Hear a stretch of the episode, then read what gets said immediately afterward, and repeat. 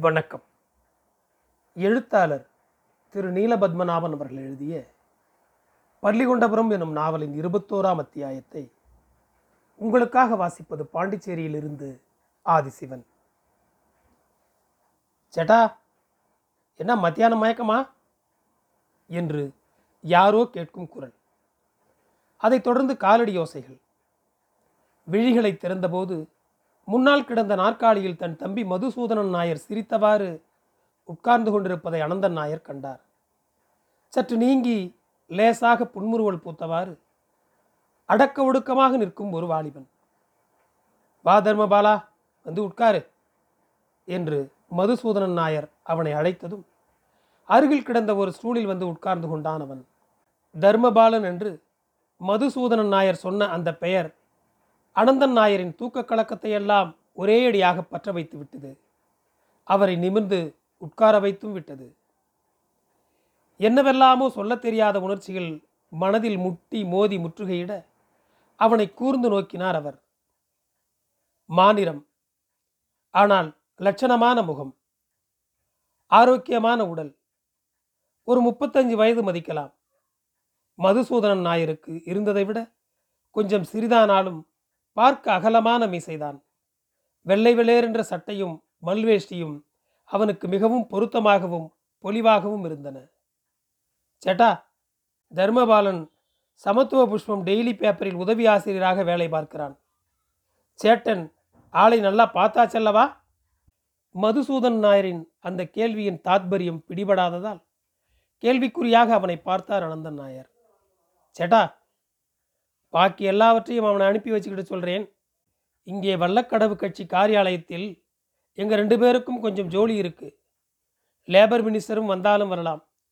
Taxi வெளியே நிற்குது இவனை அங்கே கொண்டு போய் விட்டுவிட்டு டாக்ஸி என்னை கூப்பிட்டுக்கிட்டு போக இங்கே வர முந்தி நான் உங்ககிட்ட விஷயத்தை சுருக்கமாக சொல்லுவேன். ஆனால் அதுக்கு முந்தி நீயும் ஆளை பார்த்துருக்கணுமில்லே. அதுதான் இங்கே கூட்டிக்கிட்டு வந்தேன் என்று சொல்லிவிட்டு அவர் பதிலுக்கு காத்திருக்காமல் அப்போ தர்மபாலா நீ முன்னால் போய்விட்டு வண்டியை அனுப்பு என்று அர்த்தபுஷ்டியோடு சிரித்தவாறு சொல்ல அவன் சிறிது கூச்சத்துடன் அப்போ சரி நான் போயிட்டு வரட்டுமா? என்று அனந்தன் நாயரிடம் மிகவும் பவ்யமாக விடை கேட்டான். சரி என்று தலையாட்டி அவனுக்கு விடை கொடுக்கும்போது முன்கூட்டி போட்ட திட்டப்படிதான் வேண்டுமென்றே மதுசூதனன் நாயர் தர்மபாலனை தவிர்க்கிறான் என்பது அனந்தன் நாயருக்கு புரியாமல் இருக்கவில்லை. தர்மபாலன் சென்ற பிறகு சிறிது நேரத்திற்கு மதுசூதனன் நாயர் மௌனமாக உட்கார்ந்திருந்தான். சரி நீ இப்போது வீட்டில் இருப்பியோன்னு எனக்கு சந்தேகம்தான். கடைக்கு ஃபோன் பண்ணி கேட்டப்போ நீ சாப்பிட வீட்டுக்கு வந்திருப்பதாக சொன்னாங்க என்றான் அவன். அனந்தன் நாயருக்கு மனசில் என்னமோ ஒரு உறுத்தல். மகாதேவையர் மகள் விவகாரத்தில் இவன் தலையிட்டதை குற்றப்படுத்தி நேற்று முதலாளி தன்னிடம் பேசியிருக்கையில் இன்னைக்கு இவன் வேறு கடைக்கு ஃபோன் பண்ணி தன் சகோதர உறவு முறையை ஒரு தடவை கூட உறுதிப்படுத்தி கொண்டிருக்க வேண்டாம் என்று அவருக்கு தோன்றியது. தன் சீட்டு கிழிய வேறொன்றுமே வேண்டாம். வைரவன் பிள்ளை முதலாளி அப்படிப்பட்டவர்.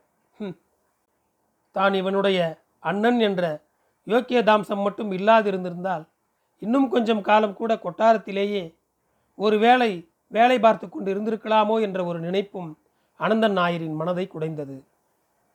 போன தடவை பார்த்ததை விட கொஞ்சம் கூட இளமையாக மதுசூதனன் நாயர் இருப்பதைப் போல் அவருக்கு பட்டது தூய வெள்ளை ஜிப்பாவும் மல்வேஷ்டியும் இவனுக்கு மிகவும் எடுப்பாகத்தான் இருக்கிறது. சுகுமாரன் எப்படி இருக்கிறான்? அவன் காரியம் ஒன்றும் சொல்லாண்டாம். அதிகமாக வெளியில் இறங்கி நடக்க வேண்டாம்னு சொன்னால் கேட்டாதானே? ரெண்டு மூணு நாள் முந்தி ஸ்ரீகண்டேஸ்வரம் கோவில் குளத்திலே குளிக்க வேறு போயிருக்கான். நல்ல வேலை தண்ணீரில் இறங்க முந்தி சுழலி வந்திருக்கு. அதனாலே பெரிய ஆபத்து இல்லாமல் போச்சு. கூட்டாளிக எல்லோருமா வீட்டுக்கு தூக்கி கொண்டு வந்து கிடத்தினா? என்று மதுசூதனன் நாயரின் முகத்தில் இத்தனை நேரம் நிரம்பி நின்ற ஒளி மங்கி இப்போது சோகம் சூழ்ந்து கொண்டது. சற்று கழிந்து மீண்டும் பழைய உற்சாகத்தோடு அவன் தொடங்கினான். இங்கு சுழலி என்றால் காக்கா வலிப்பு. சரி நான் வந்த காரியத்தை சேட்டன் கேட்கலையோ? இந்த நகர மிஸ்ர விவாக சங்கத்தின் அதாவது கலப்பு திருமண சங்கத்தின் தலைவராக என்னை தேர்ந்தெடுத்திருக்காங்க. அதனாலே இப்போ அரசியல் வேலைகளின் கூட கல்யாண காரியங்களும் பார்க்க வேண்டியிருக்கிறது. மகாதேவையரின் மகள் கீதா அலோசியஸ் கலப்பு கல்யாணத்தை நீ முடிச்சு வச்சதா கடையில் நேற்றைக்கு பேசிக்கிட்டாங்க. அப்போது வாஸ்தவம் தானா? என்று இடைமறித்து அனந்தன் நாயர் கேட்டபோது அது பெரிய கதை. அதை சொல்லத் தொடங்கினால் இப்போ தொன்னும் தீராது. இன்னொரு சமயம் சொல்லுறேன். நான் இப்போ சொல்ல வந்தது வேற என்று அவன் மறுபடியும் மெல்லத் தொடங்கியதும் இவன் எதை சொல்லுவான்? என்று இதற்குள் ஒருவாறு ஊகித்து முடிந்திருந்தும் அவனுக்கு சொல்ல வேண்டியதை சொல்லி முடிக்கட்டும் என்ற பொறுமையில் அவன் மௌனமாக உட்கார்ந்து கொண்டிருந்தான். தர்மபாலன் நான் தலைவராக இருக்கும் அநேக தொழிற்சங்கங்களின் காரியதரிசி. கொஞ்சம் நாளாக என்கிட்ட அவன் ஒரு விஷயம் சொல்லிக்கொண்டே இருக்கான். எனக்கு இவனை பற்றி நல்லா தெரியுமாதலால் இதை கேட்டதிலிருந்து எனக்கு ஒரே சந்தோஷம். இவன் இவ்வளவெல்லாம் அரசியலில் ஈடுபட்டவனாக இருந்தும் இந்த விஷயத்தில் ரொம்பவும் சங்கோஜப்படுகிறான். தவிர அவனுக்கு எங்களை எல்லோரையும் விட்டால் சொந்தக்காரங்கனுக்கு சொல்லிக்கொள்ள வேறு யாரும் கிடையாது. அதனால்தான் நானே உங்ககிட்ட இந்த விஷயத்தை பற்றி நேரடியாக பேசுவதாக சொல்லி இங்கே அவனையும் கூட்டிக்கிட்டு வந்தேன். ஒரே மூச்சில் இப்படி சொல்லிவிட்டு அனந்தன் நாயரை ஏறிட்டு பார்த்தான் மதுசூதனன் நாயர். வெயில் வேலியை தாண்டி சென்று விட்டதை பார்த்துவிட்டு மணி என்னாச்சு? என்று அனந்தன் நாயர் அவனிடம் கேட்டபோது அவன் கைகடியாரத்தை பார்த்துவிட்டு மூணரை அடிச்சாச்சு என்றபோது எனக்கு கடை நேரமாயிட்டது என்று அவர் அவசரப்படுத்தியதும் மதுசூதனன் நாயர் மீண்டும் தொடங்கினான். நான் சொல்லப்போவதை கேட்டு சேட்டன் திடீர் உணர்ச்சி வசப்பட்டு எந்த முடிவையும் எடுத்துவிடக்கூடாது நம் குடும்ப நிலைமையையும் பண வசதியையும் எல்லாம் நாம் இப்போ பார்க்கணும். இன்னைக்கு காலம் எவ்வளவோ முன்னேறிவிட்டது. இதுக்காக சேட்டன் கால் காசு கூட செலவழிக்க வேண்டி வராமல் நான் பார்த்துக்கிறேன். பீடிகையிலிருந்து இவன் அப்படி இப்படி ஒன்றும் விஷயத்திற்கு வரும் வழியை காணவில்லையே என்று அனந்தன் நாயருக்கு எரிச்சல் எரிச்சலாக வந்தது. கடைக்கு வேறு நேரமாகி கொண்டிருந்தது. காலையிலேயே முதலாளி கேலி பண்ணியிருக்கிறார். ஆகவே அவரே நேரடியாக திடுதிப்பென்று விஷயத்தில் குதித்தார். நீ இவளை கூட்டிக்கிட்டு இங்கே வந்தது மாதவி குட்டிக்கு தெரியுமா? மதுசூதனன் நாயர். வெளவெளத்து போனான். என்ன? இன்னைக்கு காலம்பரே மாதவி குட்டிக்கிட்டே இந்த விஷயத்தை பற்றி நான் பேசினேன். அப்போது இதில் நீயும் சம்பந்தப்பட்டிருக்கேன்னு அவ சொல்லலை. அதுதான் கேட்டேன். மதுசூதனன் நாயர் சமாளித்து கொண்டு சொன்னான். மாதவி குட்டியிடம் இது பற்றி கொஞ்சம் கூட எனக்கு பேச வேண்டி இருக்கிறது அதுக்கு பிறகு என் முடிவை சொல்லுதேன் என்று அனந்தன் நாயர் சொல்லிக் கொண்டிருக்கையில் வெளியில் கார் ஹாரன் கேட்டதால் மதுசூதனன் நாயரும் எழுந்தான். சேட்டா நீ நல்லா ஆலோசித்து முடிவு சொன்னால் போதும். ஆனால் மாதவிக்குட்டிக்கு அம்மாவால் நம்ம குடும்பத்துக்கு நேர்ந்து விட்ட களங்கத்தினால் மட்டுமில்லை மாதவிக்குட்டிக்கு நல்ல வருங்காலத்துக்காகவும் தான் நான் சொல்லுதேன். இதை நாம் தவற விட்டுறக்கூடாதுன்னு அழுத்தமான அவனுடைய இந்த வார்த்தைகள் அனந்தன் நாயரின் நெஞ்சில் ஒரு கிளர்ச்சியை உண்டு பண்ணியது. யாரோ ஒரு இளைஞன் அவன் சட்டையில் குத்தியிருந்த பேட்சிலிருந்து அவன் ஒரு வாலண்டியர் என்று தெரிகிறது.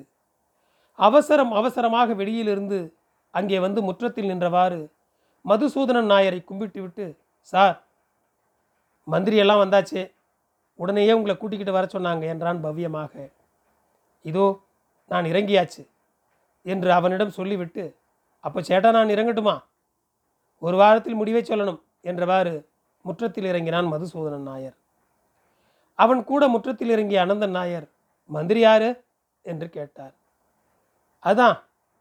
லேபர் மினிஸ்டர் லூசியானா என்று மதுசூதனன் நாயரிடமிருந்து பதில் வந்தது. சில நாட்களுக்கு முன் பத்திரிகையில் பிரமாதமாய் அடிபட்ட அவள் விவாகரத்து செய்தி ஞாபகம் வந்தது அனந்தன் நாயருக்கு. அவள் விவாகரத்தெல்லாம் என்னவாச்சு? என்று கேட்டார் அவர். சட்டப்படி டைவர்ஸ் ஆகலையே தவிர இனி பரஸ்பரம் ஒன்று சேர முடியாத அளவுக்கு அரசியல் அபிப்பிராயங்களில் அவளும் எதிர்க்கட்சி தலைவனான அவள் கணவனும் ரெண்டு துருவங்களாகிவிட்டாங்க அவன் கூட வீட்டு நடைவரை வந்து டாக்ஸியில் அவன் ஏறி சென்றதும் வீட்டுக்குள் சென்று சட்டையை மாட்டிக்கொண்டு குடையையும் எடுத்துக்கொண்டு கடைக்கு செல்ல பஸ் நிறுத்தத்தை நோக்கி அவசரம் அவசரமாய் நடந்தார் அனந்தன் நாயர். சேல்ஸ் டாக்ஸ் ஆஃபீஸில் நாளைக்கு கொண்டு போய் காட்ட வேண்டிய விற்பனை வரி கணக்கில் மூழ்கியிருந்த அனந்தன் நாயரின் மூளையில் பெரிய பெரிய ரூபாய்களின் எண்கள் கிடந்து முண்டியடித்து கொண்டு விளையாடியதே ஆனாலும் இதயம் முழுதும் தன் வாழ்க்கையை பற்றி லாப நஷ்ட கணக்கில் ஈடுபட்டு போயிருந்தது. மதுசூதனன் நாயர் வேறு வந்து அண்ணான் குஞ்சும் அதாவது அணில் குஞ்சும் தன்னாலானது என்ற ரீதியில் தன் பங்குக்கு மனதை கலைத்து விட்டு சென்றிருந்தான். கலப்பு திருமணத்தை பற்றி தான் வெட்கப்பட தேவையில்லை என்றான் அவன். ஆனால் தான் அப்படி வெட்கப்படுவதில் ஏதாவது பொருள் உண்டா? கலப்பில் பிறந்த ஒருத்தியைத்தானே குடும்ப மகிமையில் பெரிய மதிப்பு வைத்திருந்த தன் அப்பாவே தன் கையில் பிடித்து தந்தார். தானும் தட்டாமல் அவளைத்தானே மாலையிட்டு மனவாட்டியாக ஏற்றுக்கொண்டோம். அப்போது களப்பை பற்றி கவலைப்படாத வெட்கப்படாத தனக்கு தன் மகளின் காரியம் வரும்போது மட்டும் வெட்கப்பட என்ன யோகிதை இருக்கிறது? இருக்கிறது. அது மேல் கலப்பு. கார்த்தியாயினி ஒரு பிராமணனுக்கு ஒரு நாயரட்சியிடம் பிறந்தவள். ஒரு நாயர் பெண்ணை ஒரு ஈழவ பையனுக்கு பிடித்து கொடுப்பது என்பது அந்த ஈழவனை பொறுத்தவரையில் மேல் கலப்பாக இருக்கலாம். ஆனால் நாயரை பொறுத்தவரையில் கீழ்கலப்பல்லவா மேலாவது கீழாவது எல்லாம் ஒன்றுதான் அப்படித்தான் மேல் என்பதற்கு ஏதாவது மேன்மை உண்டென்றால் அத்தகைய மேன்மையிலிருந்து தன்னை வந்தடைந்த கார்த்தியாயினி இப்போது எங்கே? வேலை உயர்வினால் சம்பளம் என்னவோ கூடியது உண்மைதான். ஆனால் வீட்டில் செலவும் எவ்வளவோ அதிகரித்து விட்டிருந்தது.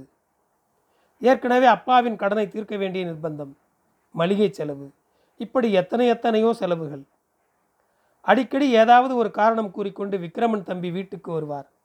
எவ்வித விகற்பமும் தோன்றாத ரீதியில் தன் முன்னால் வைத்து அவளிடம் ஏதாவது விசாரிப்பார். அவரை தடுக்க தெரியாமல் பீறி அடித்து கொண்டு வரும் ஆத்திரம் அவமானம்.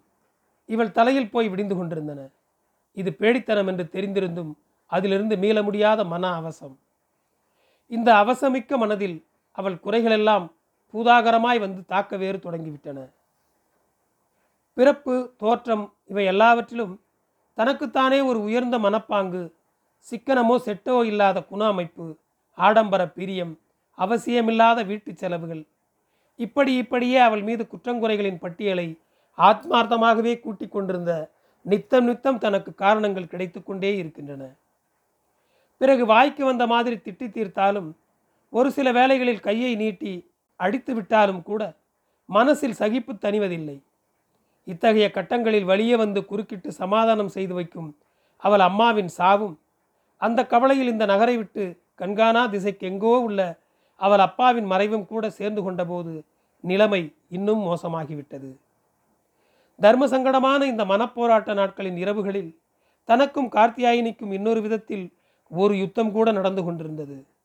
தன் மீதுள்ள அவள் ஆத்திரத்தை எல்லாம் கொடுமையாய் காட்டி தன்னை தோற்கடித்து ஜெயக்கொடி நாட்டிவிட அவளுக்கு மிருகத்தனமான வெறி.